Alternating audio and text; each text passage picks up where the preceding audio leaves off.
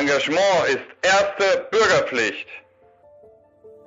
Herzlich willkommen zur zweiten Folge von Erste Bürgerpflicht. Das ist der Podcast der Operation Heuss, der Podcast zur Verteidigung der liberalen Demokratie. Und hier sind Christoph Gieser und Benjamin Lepple. Und lieber Benjamin, bevor wir in die zweite Folge wirklich tief einsteigen und ähm, nochmal vertiefen, das Thema Hans-Georg Maaßen, wollen wir noch einen kurzen Blick zurückwerfen. Wir möchten uns vor allem ganz herzlich bei euch bedanken, denn unser Podcast lebt, und so haben wir uns das vorgestellt, von der Interaktion mit euch. Deshalb vielen Dank für das Feedback, das wir erhalten haben. Vielen Dank für die Hinweise, die wir in der ersten Folge noch gar nicht verarbeiten konnten. Wir freuen uns besonders über euer Interesse zu dem Thema Verteidigung der liberalen Demokratie. Und das ist nicht einfach was, was wir so mal eben auf die Agenda gesetzt haben, sondern das ist allgemein ein Thema, das nicht nur in Deutschland derzeit verstärktes Interesse erfährt. Denken wir daran, dass die Washington Post seit Beginn der Amtszeit von Donald Trump unter dem Header titelt Democracy Dies in Darkness. Oder erst vor wenigen Tagen hat sich eine neue Pro-Democracy-Gruppierung in den USA gegründet, das sogenannte Franklin Project, die eben unter dem Slogan Democracy is worth fighting for agieren. Hört sich super an, man, man ärgert sich ein bisschen, die hätten es ja auch Operation nennen können, oder? Ist eigentlich cooler. Aber dann hätten sie ja bei uns abgeschaut. genau. Ähm, ja, wir sind ja auch schon das deutsche Lincoln Project genannt worden. So groß sind wir bei weitem noch nicht, aber es ist auf jeden Fall. Wir reihen uns aber auf jeden Fall im Kleinen ein, denn auch in Ungarn, Polen und in anderen europäischen Ländern gibt es immer mehr, vor allem auch viele engagierte Liberale, die sich eben aufmachen, die liberale Demokratie zu verteidigen. Momentum in Ungarn, die eben einen grün-liberalen Bürgermeister jetzt mit unterstützen, der dann gegen Viktor Orban hoffentlich die illiberale Demokratie schlägt und Ungarns Weg zurück in die liberale Demokratie bereiten. Ja, du sagst es schon. Es ist tatsächlich auch die Frage aufgekommen, inwieweit kann das liberal sein oder demokratisch? Ähm, Wer es nicht mitbekommen hat, wir haben ja dazu aufgerufen, letztlich im Wahlkreis von Hans-Georg Maaßen in Thüringen. Ich hatte da übrigens den falschen Wahlkreis äh, genannt. Das ist der Wahlkreis 196. Ich hatte den Bundestagswahlkreis und den Landtagswahlkreis verwechselt. Sorry dafür. Aber wir haben dazu aufgerufen, dass sich die demokratischen Parteien zusammenschließen, inklusive übrigens der CDU, und dazu aufrufen, Maaßen nicht zu wählen, um ihn zu verhindern und den SPD-Kandidaten Frank Ulrich zu wählen.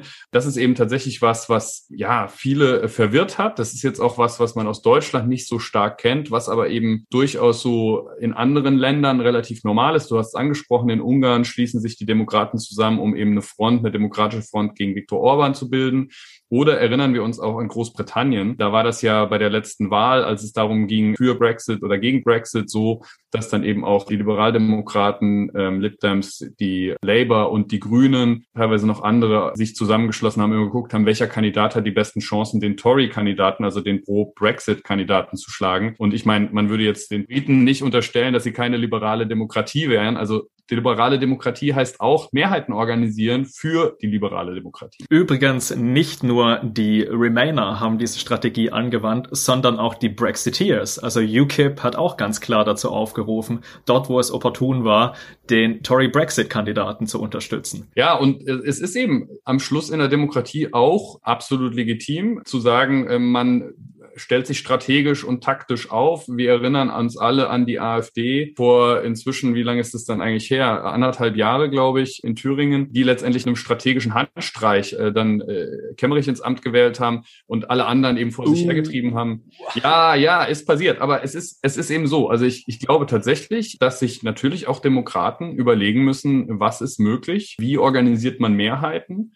Und zu schauen, wo kann man Kandidaten, die eher Mitte-Kandidaten sind, pushen, um letztendlich zu vermeiden, dass jemand wie ein AfD-Politiker oder ein von mir aus auch ein linker Antisemit, das gibt es ja auch, oder eben auch ein Hans-Georg Maaßen, der für die CDU antritt, verhindert werden kann. Und das ist natürlich so, da sind wir eigentlich jetzt dann schon bei der Überleitung, warum Hans-Georg Maaßen? Ja, wir sehen ihn als Symptom an. Es, es geht uns ja nicht um die Person, sondern es geht tatsächlich darum, was dadurch in Deutschland in den letzten Wochen ins Rutschen gekommen ist. Und wir haben eben auch durch eure Hinweise noch ein paar Dinge zusammengetragen und möchten einfach mal kurz mit ein paar Zitaten einsteigen von Spitzenpolitikerinnen und Politikern, bevor wir dann noch mal kurz auf die Biografie von Hans-Georg Maaßen zu sprechen kommen. Die hatte euch nämlich auch interessiert und wir greifen diesen Kritikpunkt wahnsinnig gern auf, um noch mal aufzuklären, dass Hans-Georg Maaßen nicht aus dem nirgendwo her auf sozusagen einen Spitzenplatz in der deutschen Politik stürmt, sondern dahinter steht eine langjährige Karriere, die auch vom ein oder anderen Skandal begleitet war, die vielen derzeit gar nicht mehr wirklich bewusst sind. Und da muss man eben auch sagen, Skandal ist an der Stelle jetzt nicht irgendwie, dass er in der Doktorarbeit nicht ordentlich zitiert hat. Jetzt, ne, wir hatten gerade den Rückblick von Frau Giffey, unabhängig davon, wie man dazu steht. Hans-Georg Maaßen war in Themen involviert, die eine ganz andere Tragweite haben. Aber darauf kommen wir gleich. Das Interessante ist nämlich tatsächlich, wir machen jetzt sowas wie Zitate-Quartett. Ich habe ein paar Zitate vorbereitet. Ich glaube, du hast auch ein paar Zitate vorbereitet. Und wir gucken mal, wer hier die geileren, die spannenderen, die verrückteren Zitate rauszaubern kann. Und ich glaube, ich fange einfach mal an, oder? Gerne. Spielen wir uns die Bälle hin und her. Ich komme mit zwei Zitaten. Das waren zwei Zitate. Da ging es um den Fall Alois Brunner. Auf den gehen wir jetzt heute gar nicht so ein. Aber der Verfassungsschutz hat da sehr, sehr seltsame Rolle beim, beim Schutz von Akten des längst verstorbenen SS-Menschen Brunner gespielt, der wohl für den BND dann auch gearbeitet hat. Und in der Amtszeit von Maaßen sollten die auch nicht freigegeben werden. Und Maaßen hat dann gesagt, wenn jetzt die Gerichte sagen, die müssen freigegeben werden, dann müssen wir halt die Gesetze ändern. Also wirklich auch ein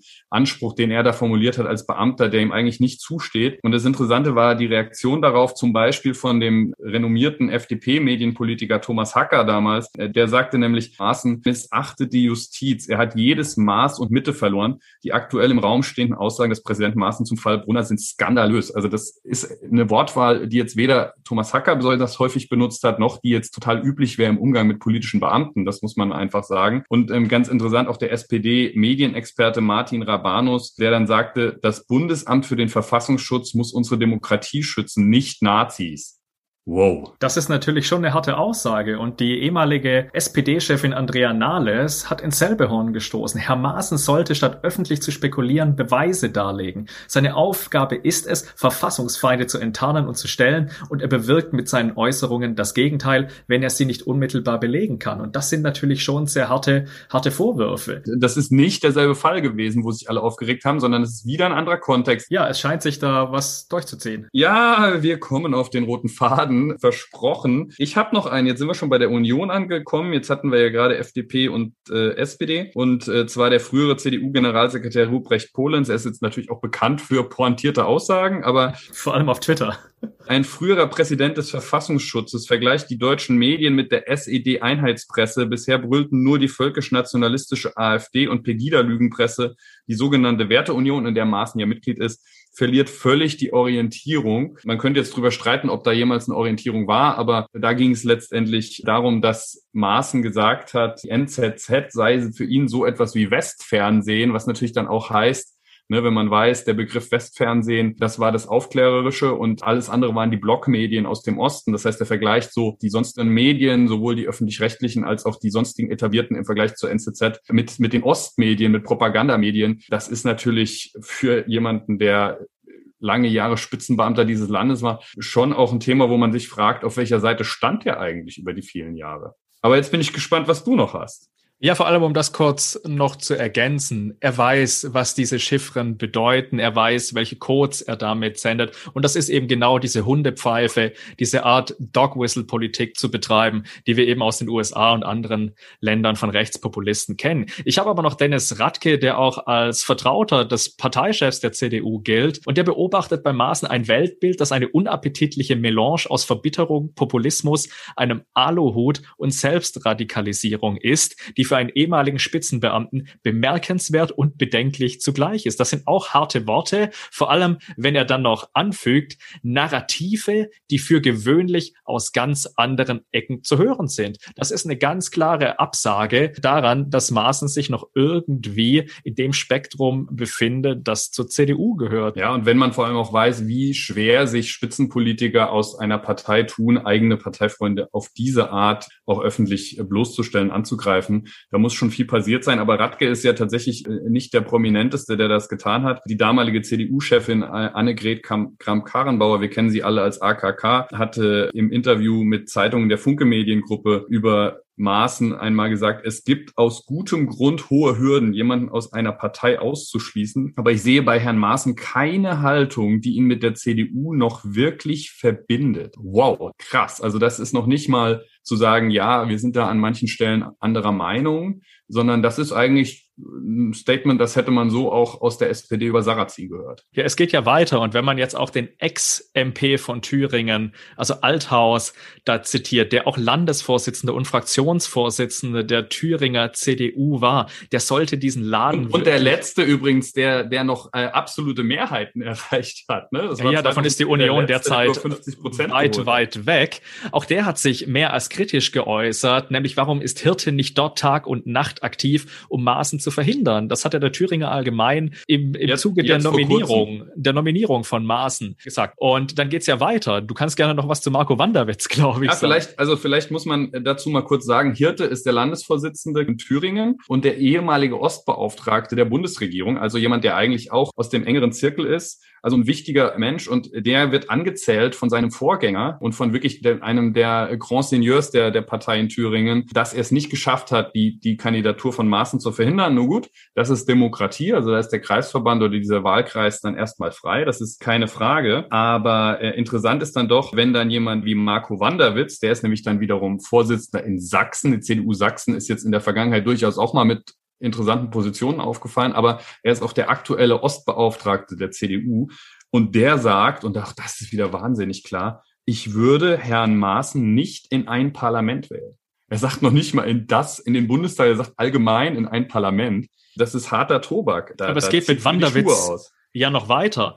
Maaßen vertritt eben auch Ansichten, die ich klar außerhalb der Christdemokratie verorte. Er redet Verschwörungstheorien das Wort. Ich habe auch seine Beiträge zur Frage nicht vergessen, ob es in Chemnitz zu Hetzjagden kam und seinen Umgang mit der AfD als Verfassungsschutzpräsident. Ich sehe bei ihm eine Mischung aus Zündelei und groben Fehleinschätzungen, die problematisch ist. Und dann gibt's ja eine ganz interessante Reaktion aus der Sula-CDU. Ne? Ja, CDU wenn ich das zitieren darf, die, die Sula-CDU, die ihn ja aufgestellt hat, sagte dann, naja, also wer jetzt direkt zur Wahl anderer Parteien in den Bundestag aufrufe, müsse sich fragen lassen, ob er als CDU-Vertreter für die Interessen der ostdeutschen Länder noch der richtige Mann sei. Also äh, ein Frontalangriff auf den Ostbeauftragten von diesem CDU-Kreisverband. Ich wage jetzt mal die Hypothese, dass man die Frage auch andersrum stellen könnte, nämlich wenn das gesamte, die gesamte CDU in all ihrer Breite über viele Jahre und nicht nur die CDU, sondern auch andere, die mit ihm als Verfassungsschutzchef oder im Innenministerium zu tun hatten, ähm, so auf diese Personalie reagiert, dann müsste man sich vielleicht auch bei der CDU in diesem Wahlkreis 196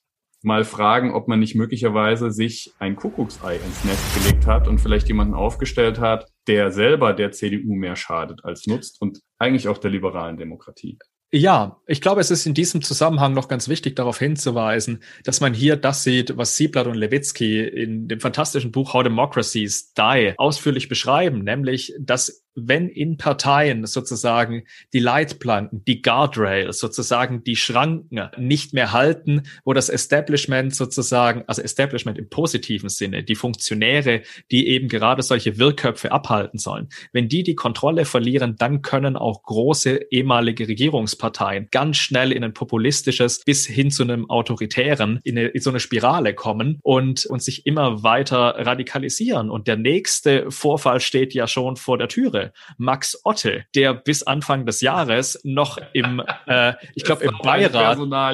ja, der saß im Beirat der Desiderius Erasmus Stiftung der AfD und gibt jetzt bekannt, dass er Nachfolger von Alexander Mietsch an der Spitze der Werteunion werden ja, will. Aber, aber jetzt, so äh, Vera Lengfeld, die Hans-Georg Maaßen im Wahlkreis unterstützt. Ich muss dir da ins Wort gehen. Es ist ja nicht nur so, der saß nicht nur im Beirat der Desiderius Erasmus, also der AfD-nahen Stiftung, sondern er ist dann auch daraus als Protest nicht etwa gegen Höcke oder so, sondern als Protest gegen die Spaltung, also gegen Meuthen und Co., weil er sagte, die AfD und damit auch die Stiftung können nur erfolgreich sein, wenn's, wenn sie alle Flügel abdeckt. Also faktisch hat er Partei bezogen für Höcke. Was so jemand noch in der CDU will, kann eigentlich nur Zerstörungswut sein, würde ich sagen. Aber dass dann so jemand sich mit Maßen wieder trifft bei der Werteunion, das spricht ja auch Bände. Ja. ja, Max Otte hat Deutschland ja auch schon als Diktatur bezeichnet. Er hat ja auch noch einen amerikanischen Pass. Das, was da drüben passiert ist, hat ihn weniger bewegt als sozusagen die Merkel-Diktatur in Deutschland. Das spricht, glaube ich, Bände. Und man kann da ganz offen sagen, gibt es eine bessere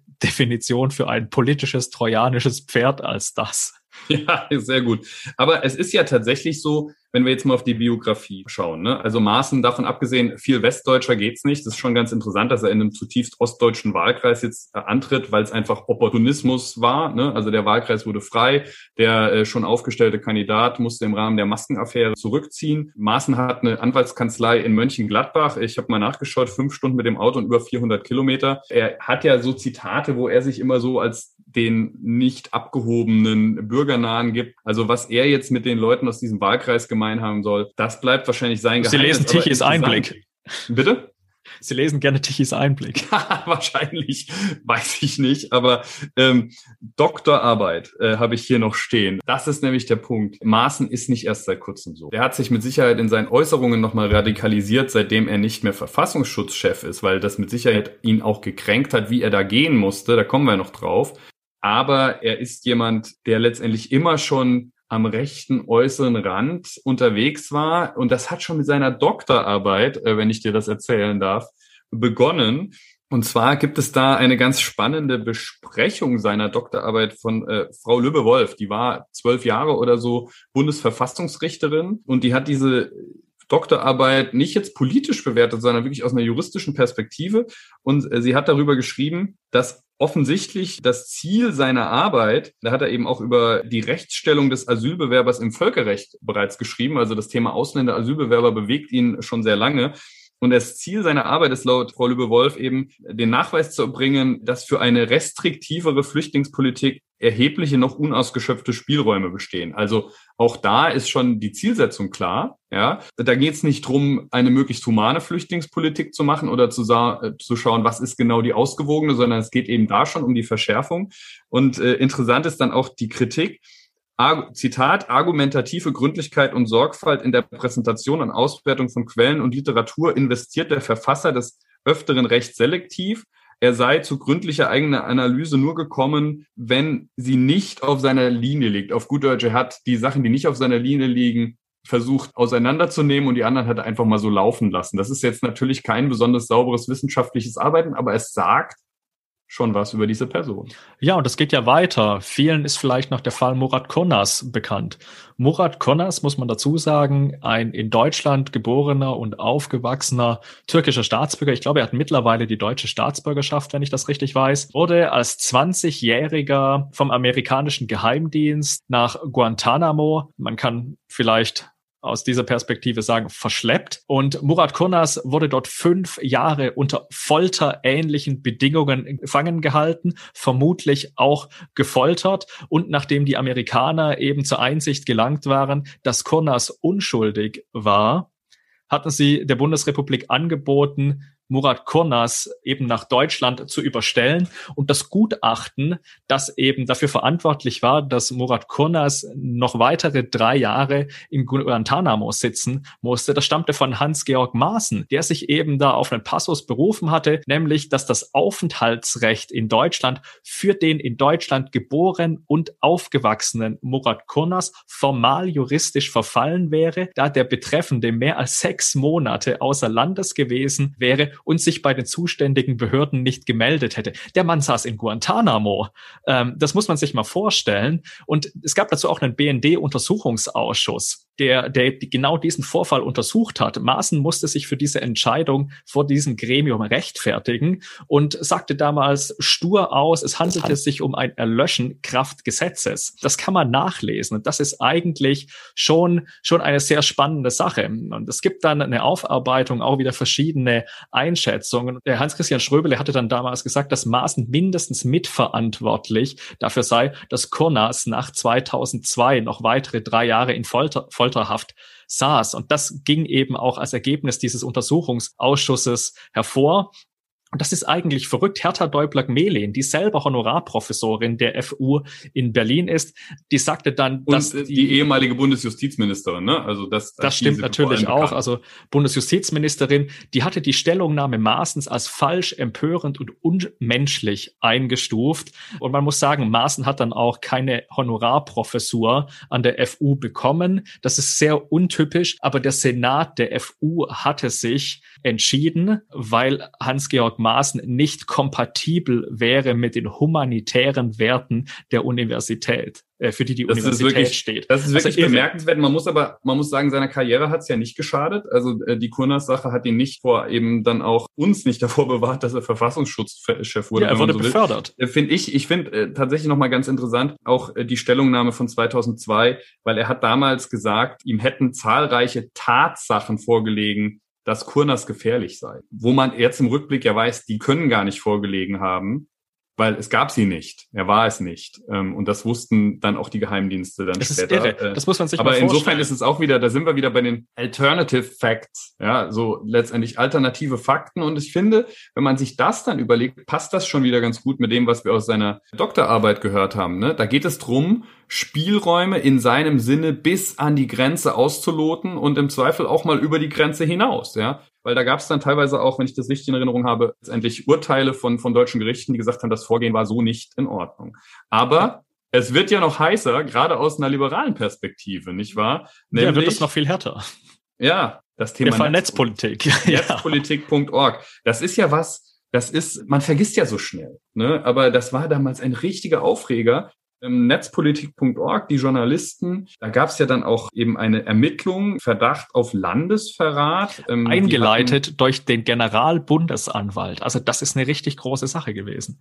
Genau, das ist das ist äh, letztendlich mit, mit großen Fällen der Nazi-Zeit äh, oder der Aufarbeitung der Spiegelaffäre beispielsweise auch verglichen worden. Das darf man nicht vergessen. Das war eine richtig große Sache, die auch wirklich an den Grundfesten des Verständnisses von Pressenfreiheit gerüttelt hat. Und das Interessante war, dass dann eben auch später rauskam, dass Maaßen, er hat zwar im Anzeige gegen Unbekannt wegen Geheimnisverrats oder wegen dieses Verdachts auf Landesverrats gestellt, aber man konnte dann später nachweisen, dass er wissen musste, dass es sich um Journalisten handelt, gegen die er diese Anzeige stellt. Er hatte diese Information wohl und letztendlich ein Vorgehen damals, was eben auch eigentlich wieder im Sinne dieser Doktorarbeit, die absolut ne, an die absolute Grenze gehend, das Ziel mit allen Mitteln erreichen, selbst wenn es dann irgendwo auch am Rande der Rechtsstaatlichkeit ist. Und er hat dafür relativ heftige Kritik auch mal wieder eingesammelt und zwar auch nicht nur von links, ne, also Renate Künast, Bernd Rieksinger, sondern auch aus der Mitte, nämlich von Christian Lindner. Ja, Christian Lindner stand da damals ja. ganz vorne, der den Rücktritt und die Entlassung von Hans-Georg Maaßen gefordert hatte.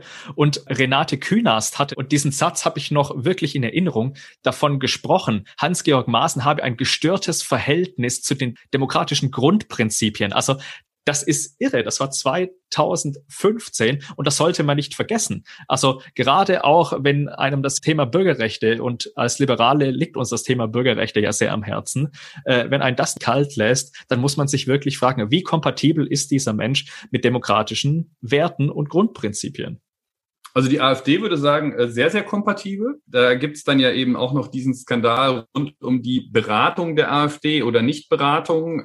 Das ist eben dann Auslegungssache gewesen, aber was zumindest so war, war, dass letztendlich der Tagesspiegel geklagt hat gegen das Bundesamt für Verfassungsschutz auf Offenlegung der Kontakte Maaßens zu AfD-Politikern, weil nämlich rauskam, dass er die denen gesprochen hat und zwar im Rahmen eines Buchprojektes von Franziska Schreiber, die war AfD-Insiderin und hat dann beschrieben, dass Treffen gab mit Hans-Georg Maaßen, damals Verfassungsschutzchef, und er hätte die Partei beraten, wie sie eine Beobachtung durch den Verfassungsschutz entgehen könnte. Das gab dann dann ein Kuddelmuddel, das wurde bestritten. Allerdings wollte man auch nicht wirklich transparent machen, was denn da konkret vorgefallen sei. Und faktisch war niemand von uns dabei. Wir wissen es alle nicht. Aber was schon bemerkenswert ist, dass Maaßen, der durchaus auch schnell mal Anwälte losgeschickt hat in der Vergangenheit, auch wenn er das bestritten hat, aber die Presseberichterstattung nicht angefochten hat und auch in Franziska Schreibers Buch bis heute diese Passage zu finden ist. Also da war auch schon zumindest eine überraschende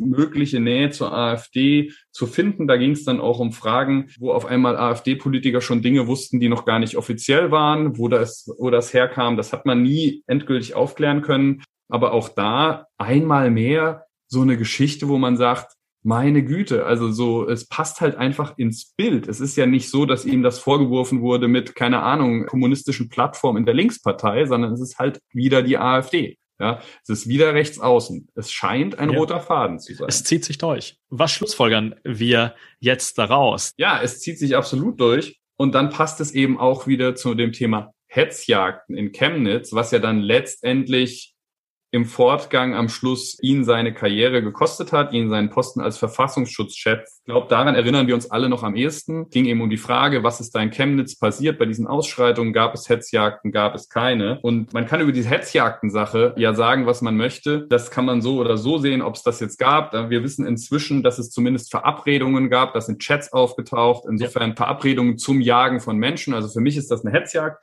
Aber darauf soll es auch gar nicht ankommen, weil das Interessante war, er hat diese Videos ja zu Fake-Videos, möglichen Fake-Videos gemacht, obwohl es überhaupt keinen Anlass dazu gab. Er hat gesagt, Zitat, es liegen keine Belege dafür vor, dass das im Internet kursierende Video zu diesem angeblichen Vorfall authentisch ist.